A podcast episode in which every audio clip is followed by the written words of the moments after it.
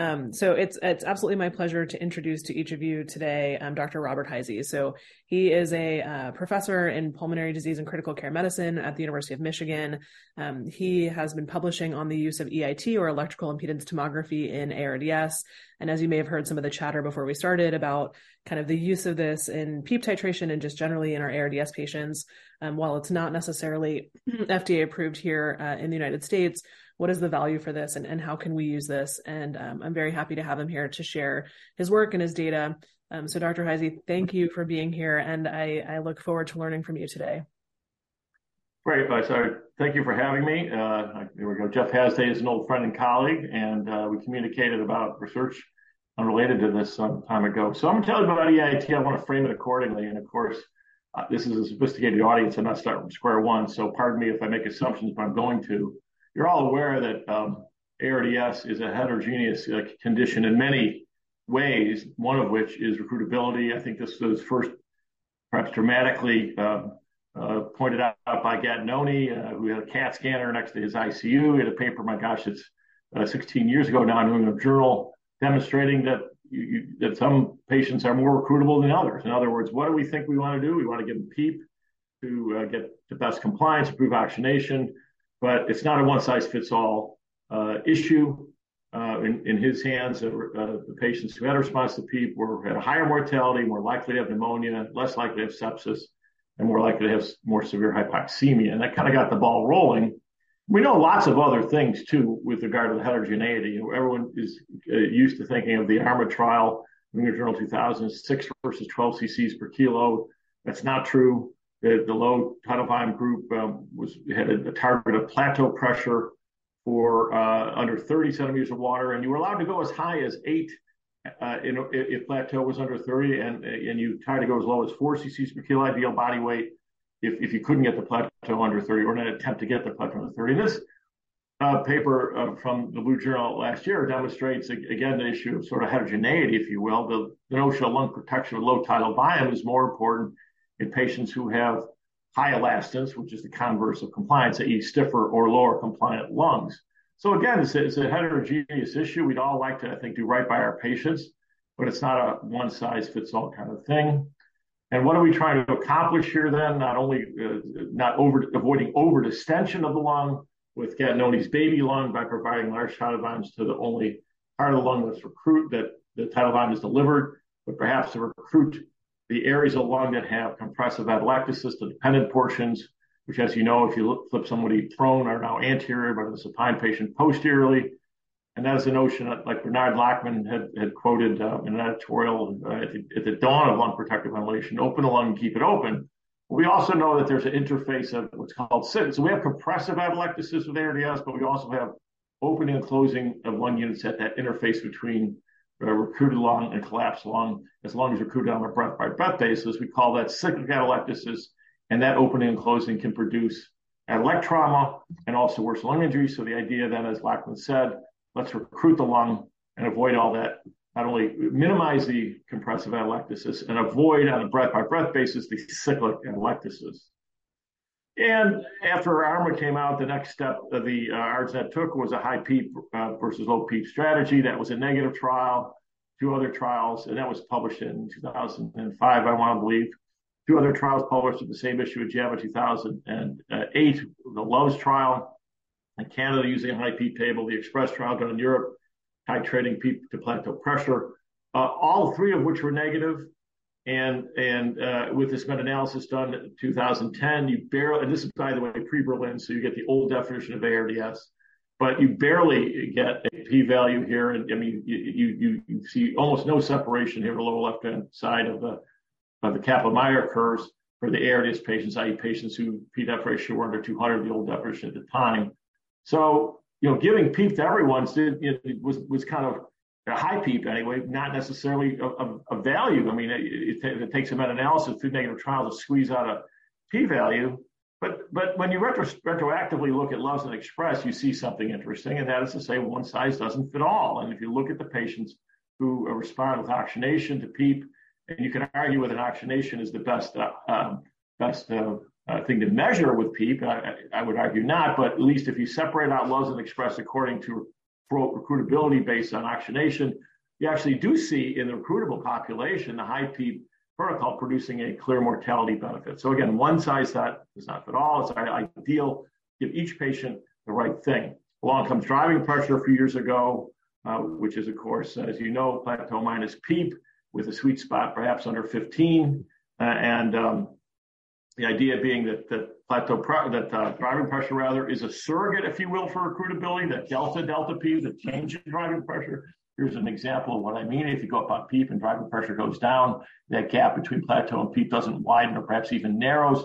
You're recruiting along. But has driving pressure been shown prospectively to have a, a benefit above just low tidal volume, low PEEP ventilation? No, it is not. I know that uh, Sarina Sahetya back in, in your city across town in Hopkins has always been interested in this. She's aligned with the practical group. We had a call. The Canadians are going to look at this protocol. I think this approach, I think it's going to be tough to prove because, of course, um, delta P, i.e. driving pressure and plateau pressure, are pretty closely linked mathematically. But delta to delta P, uh, when you look at alveoli and express two of the two, two of those three high P trials, the change in driving pressure does seem to be more associated. Oops, I'm sorry, boy, I see the coming um, with uh, mortality. So everyone wants to do the right thing, and, and this, of course, is this notion of personalized medicine. And to date, we really only have one attempt to do a large trial of personalized medicine in ARDS, and and and this was not based on lung mechanics as much as it was just based on the raw appearance of the X-ray. Was they randomized to uh, to 6 cc's per kilo traditional uh, ARDSNet style the ventilation versus the personalized group, which separated patients into those who had a focal lung morphology versus non-focal lung morphology. The focal lung morphology were allowed to have larger tidal volumes and did not have recruit maneuvers, and uh, and but but were uh, prone.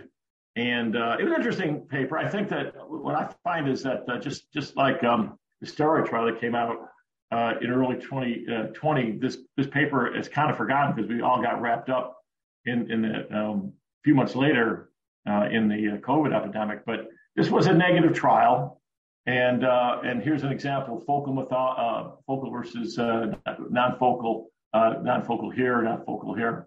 And and what they said was, gee, well, you know, our problem was, as we already know with ARDS, the kappa for agreement of reading X-rays is is not good, and they they they when they retroactively went back and appropriately classified patients they found a mortality difference. Well, the, the point I'm making is that this is an attempt, if you will, to, to, to treat people differently according to ventilator strategy based on uh, a priori recognition of, of subgroups in an attempt to uh, do right by each patient. I, I may mention there, you know, uh, the PETAL network, which I've been part of for, gosh, uh, seven or nine years now, is sunsetting, and NHLBI is a little frustrated uh, with with um, progress that's been made in, in improving ARDS uh, uh, mortality. And, and, the next wrinkle, the new wrinkle, is the APS consortium, which is ARDS, uh, pneumonia, and sepsis, which is an observational database of subphenotype patients. I would argue that looking at response to ventilation ought to be part of our database. Uh,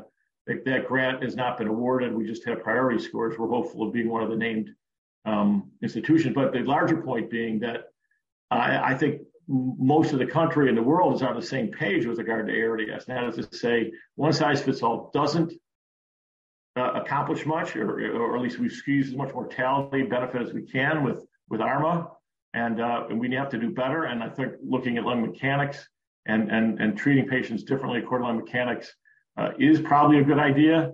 Uh, but at least to date, the one attempt to do so wasn't based on lung mechanics, but ostensibly based on what ought to be represented in uh, representative of response to um, ventilator strategy, IEP, focal versus non-focal uh, infiltrates, did, was a failure, at least the prospective rendering it. If you, you know, everyone's got their fun that, you know, when they retrospectively data mine, and, and this is no, no different. So that brings me to EIT. That's a lengthy and wordy introduction. We were fortunate to have a um, review earlier this year in EIT. Uh, we, are, we have uh, data of our own. I'll share with you just a few moments that we're um, it's under revision to critical care. So what is EIT? Well, I'm not getting only I don't have a CAT scanner next to my um, ICU. we do have something called EIT, uh, which, uh, as you may have heard in the prelude to this lecture, is is is not FDA approved but commercially available in the U.S. and uh, uh, available for routine clinical use in Canada and Europe.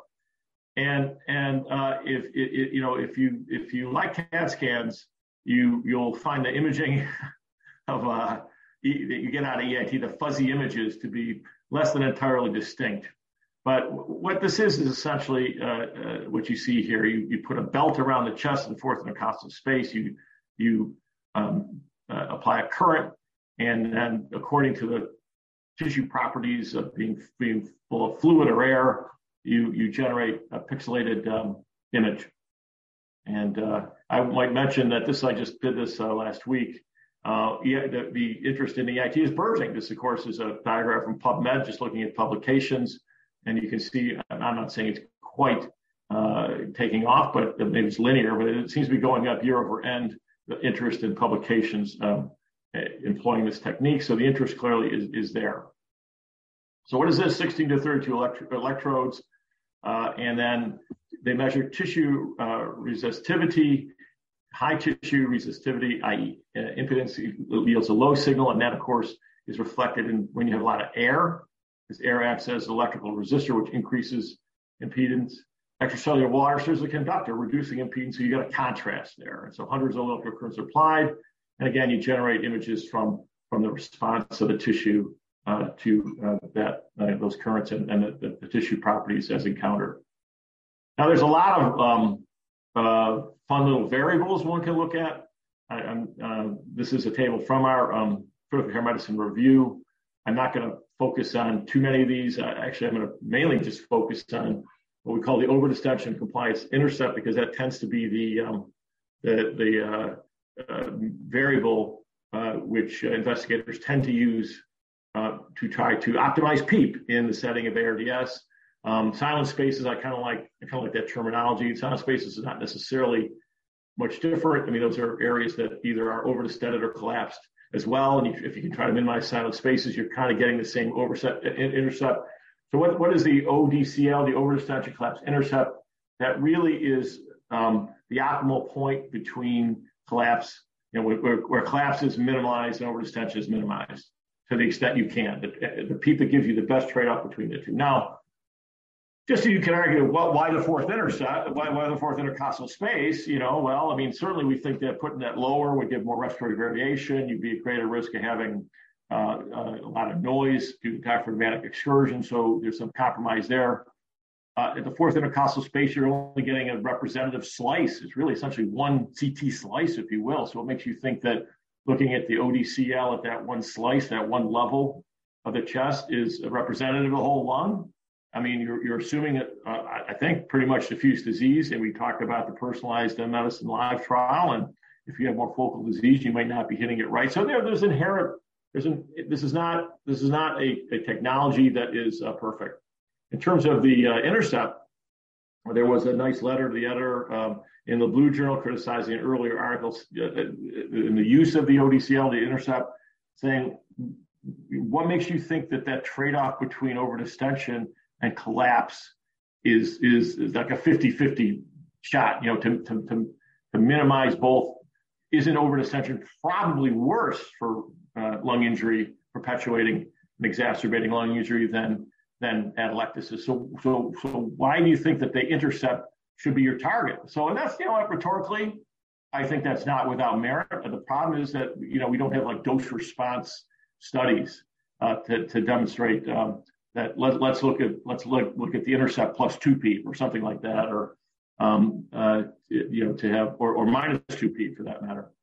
And so it kind of looks like this. This is for I guess I forgot the reference here, but this you can see with what the intercept looks like the trade off, and and you you you basically give a recruitment maneuver and and titrate down and uh, and find that intercept if you can. So here's from our review an example of a patient who is recruitable, and you start at a, um, and I'm kind of going to dance around for you a little bit this whole decelerating or de- decremental PEEP approach, by the way, because y'all, I'm sure, aware of the ART trial. And the ART trial was that open lung um, trial that had an increased harm in the open lung group. and one and a lot of early barotrauma and deaths. And one of the um,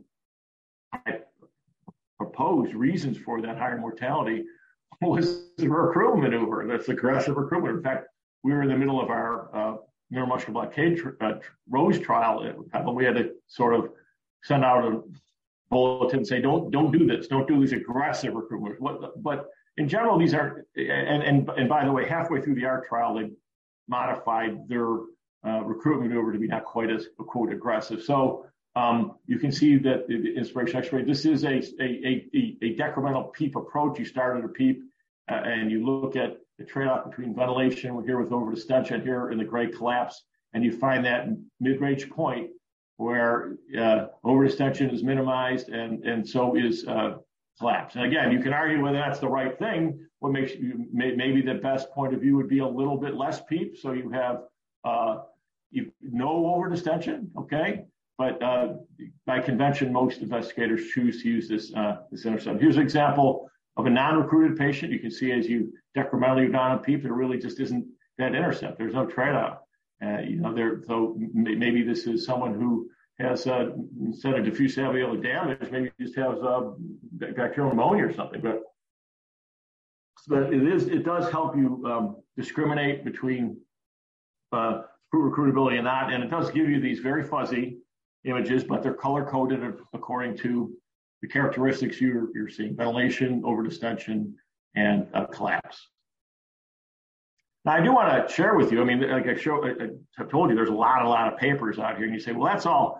Let you know, let's just get to work. Let's just let's do some studies and let's show this stuff works. I'll share two RCTs with you. These are probably the two biggest. Most of the information I, uh, on EIT is physiologic, and I'm going to share with you our own physiologic information, but without meaningful clinical endpoints. I mean, that's the name of the game, isn't it? So this is one trial that uh, that had 117 patients, and and they used the intercept and decremental PEEP approach, just as I described.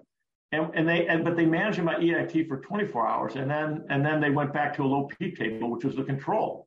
So perhaps it's not a surprise that. So what does this point to? It points to the fact that if you got the belt on somebody and you get a bunch of data at on day one, you know, uh, ARDS tends to last more than a day. Uh, now these patients, as it turns out, probably had no mortality benefit, at least of which because we know from the support trial or lung safe trial rather, that um, 24% of patients who meet ARDS criteria at day time zero don't at day one. They had a lot of low acuity patients. But managing people just for 24 hours with, with an EIT versus low PEEP table, and then and then let the attending physician go back to the PEEP table, I'm not sure it's realistic to expect any uh, any clinical difference. Uh, so those that, that have persistence of their ARDS are, are, getting treated the same after 24 hours. But there's one RCT, it's 100 patients. Now, you know, in, in parallel, at least we're, we were having trials of hundreds and hundreds of patients. I mean, you can look at a trial of 117 say that's not bad, but, uh, and these patients are hard to come by. It's still not that, that big a, a, a trial, and you can uh, run afoul of things. This may be a type 2 error here. Who knows? Here's one where we have type 1 error. So this is a different pay, uh, study, and um, 87 patients. Now, at least these patients were sicker. They were moderate to severe, which I would argue is probably the better population to um, study. They they compared EIT titration versus pressure volume curves, right, with the the Danny Talmor uh, uh, uh, balloon, if you will, transpulmonary pressure. And they found that the PEEP was higher in the transpulmonary pressure group, perhaps not surprisingly, right? Because if you if you've used uh, these things as we participated in the LIPS trials, you know, that the um, when you take the chest wall into account, particularly obese people, you end up at higher PEEPs. Driving pressure was also higher. Survival was lower in the group. See, wow, they did 87 patient trial. They got a lower mortality, but you know this was very. And you can see the lower right hand quadrant. You know the decremental PEEP approach and the intercept, and then the pressure volume curves used for the other group. But you know what? This is this is probably problems here with randomization. They had patients were higher respiratory rate in, in, the PV group, which could contribute to mechanical power. More on that in just a minute. And more ECMO use in the EIT group, which is a salvage modality, which you, if you believe EOLIA, I mean, as I'm fond of saying, the most positive negative trial ever, um, then perhaps it's no surprise it's a mortality benefit. So what, what good is an 87 uh, patient trial uh, potentially misleading. I mean, uh, I don't know. It's, it's interesting information, but I think it, what it really speaks to is the challenge of trying to upscale individualized, personalized medicine, particularly when it comes to uh, devices. You know, uh, you're you're in Baltimore. You've got uh, Habashi there. You've got the, the the APRV people, and you know I've always been critical of them for saying, well, uh, they, they, they, they claim all the APRV studies ever been done were done wrong because you've got to individualize. Unless you individualize, you're doing it wrong. So your paper, your study isn't worth anything because you didn't do it right. Well, you know, I mean, so after being critical in that regard, uh, perhaps with EIT, I'm succumbing to the same kind of logic, saying, well, I mean, you have to individualize therapy with EIT, and you have to do a study that's big enough and long enough uh, to really show a difference. And that's really not a, not that practical, and especially if you want to maybe titrate the PEEP every day instead of just the first 24 hours and then say do whatever you want.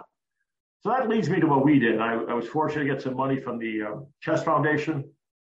We had a uh, EIT machine on loan from Draeger, just sitting there, and I and what we decided we'd do uh, w- with some of the issues I just mentioned in mind was a randomized crossover trial design. It was physiologic, but we thought at least this way we could use uh, each patient uh, to some extent as their own control.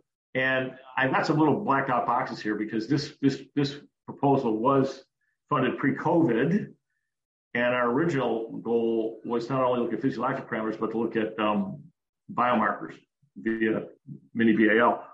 And so along comes the, just as soon as we are up and running, along comes the COVID pandemic. My respiratory therapists say we're not splashing around with BAL, people we don't have to.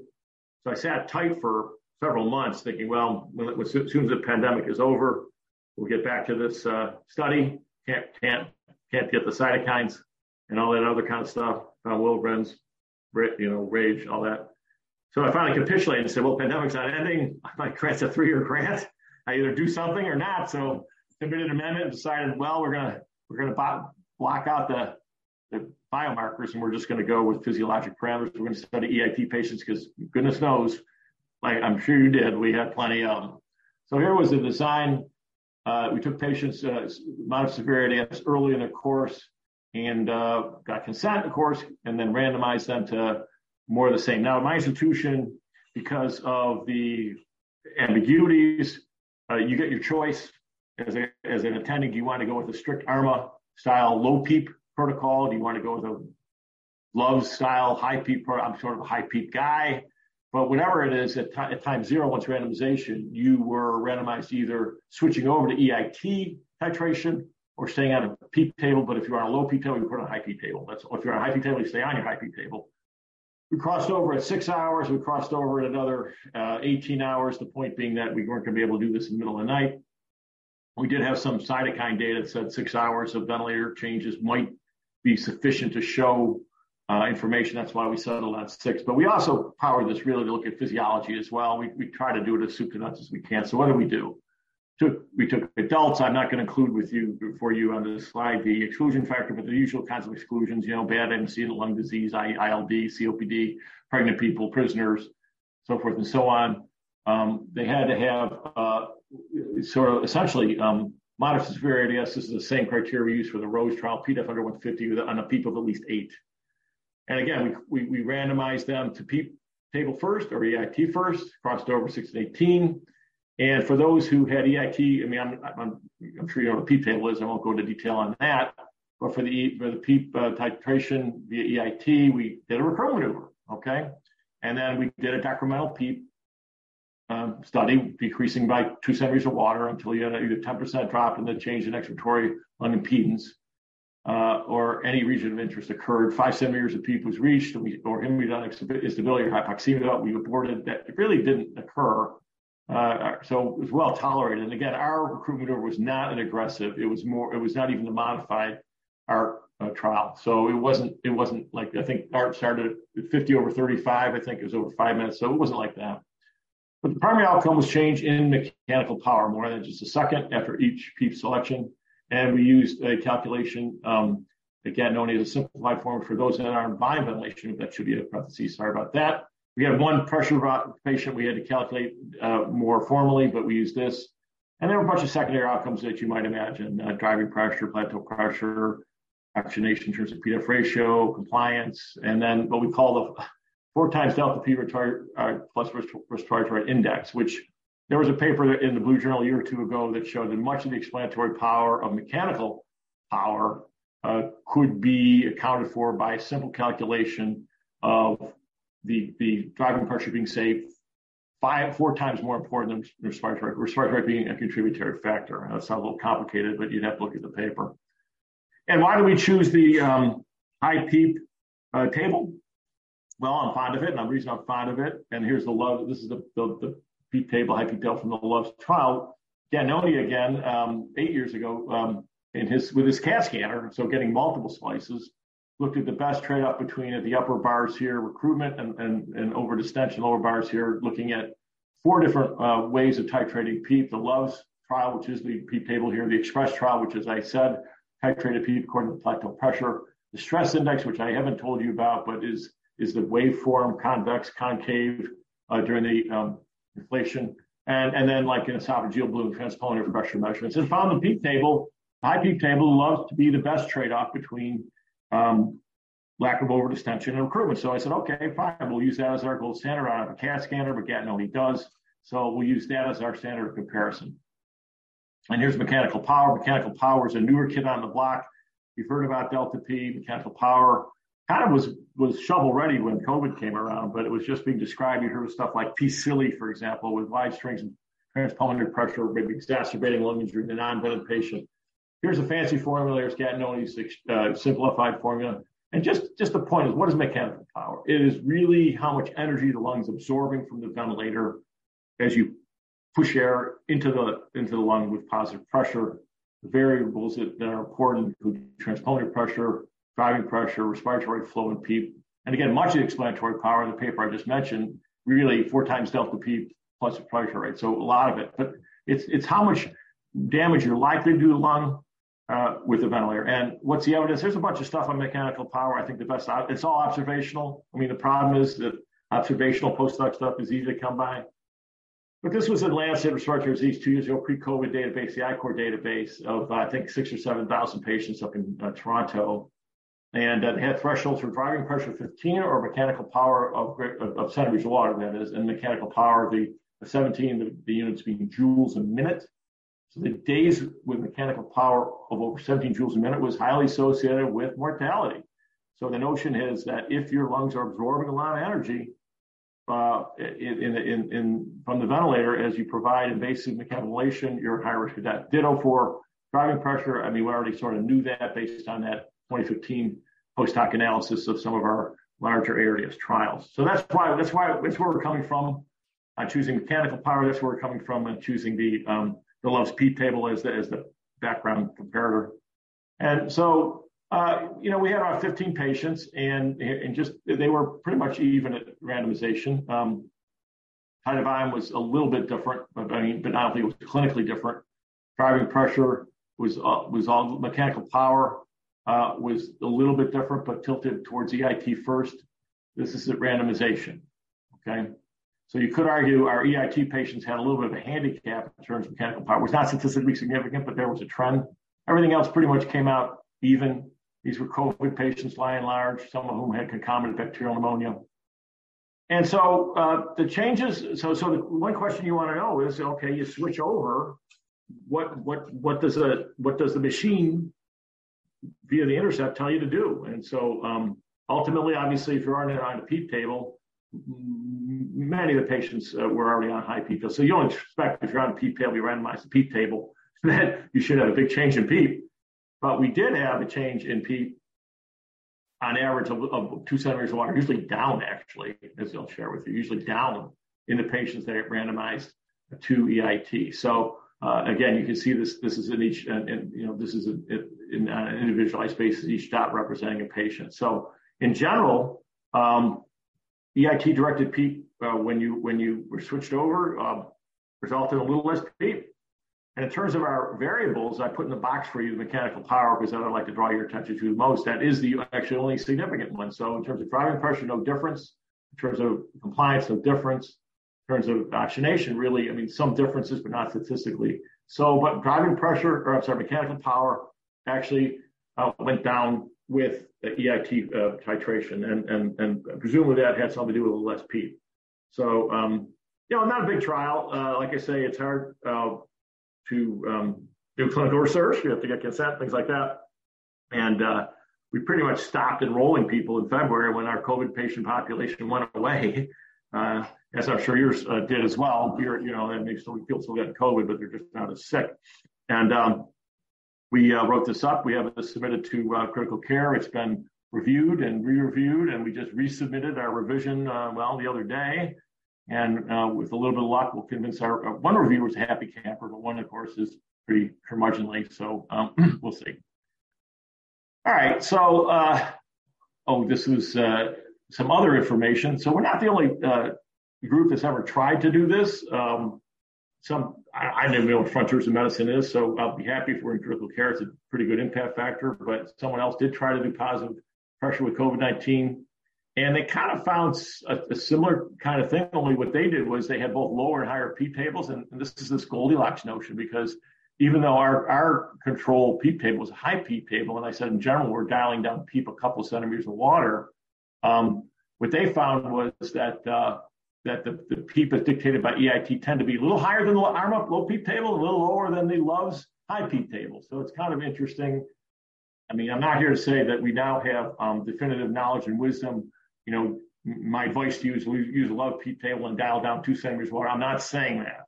I'm saying that um, at least was an interesting observation um, that uh, a similar kind of finding was seen. Um, and so mechanical power also went down with these guys too um, here. And their study was, I think, about the same size as ours. You can see here mechanical power. I think that they also had uh, driving pressure go go down, and it did not change in ours. It went down maybe just a centimeter of water. So similar kind of thing. So what are we saying? Uh, EIT may be able to identify individuals receiving too much PEEP as dictated by the use of high PEEP table. It's hypothesis generating. I am not at all wedded to that notion. Um, you know, we may have had in our own uh, data potential imbalance of randomization, such that the EIT uh, first group had a higher baseline mechanical power, but uh, that should have biased results in the other direction. Now, there is a large uh, uh, Canadian effort, international effort, really out of Toronto, but, but I think four or five countries uh, and and again, this is all physiologic. Um, what you what would you like to? What would be an ideal world? You'd have an RCT, a PEEP directed uh, therapy by EIT over the entire course of one's invasive mechanical ablation, uh, and and and you would uh, have some criteria, presumably only moderately severe, severe patients who are less likely to get better in a hurry. So you know, so some kind of enrichment. This is just a two-hour trial, okay? But at least it's going to have a couple hundred people, and they're going to look at a lot of stuff here. But they're basically looking at the, the to, to verify the feasibility of measuring the potential lung improvement uh, with EIT.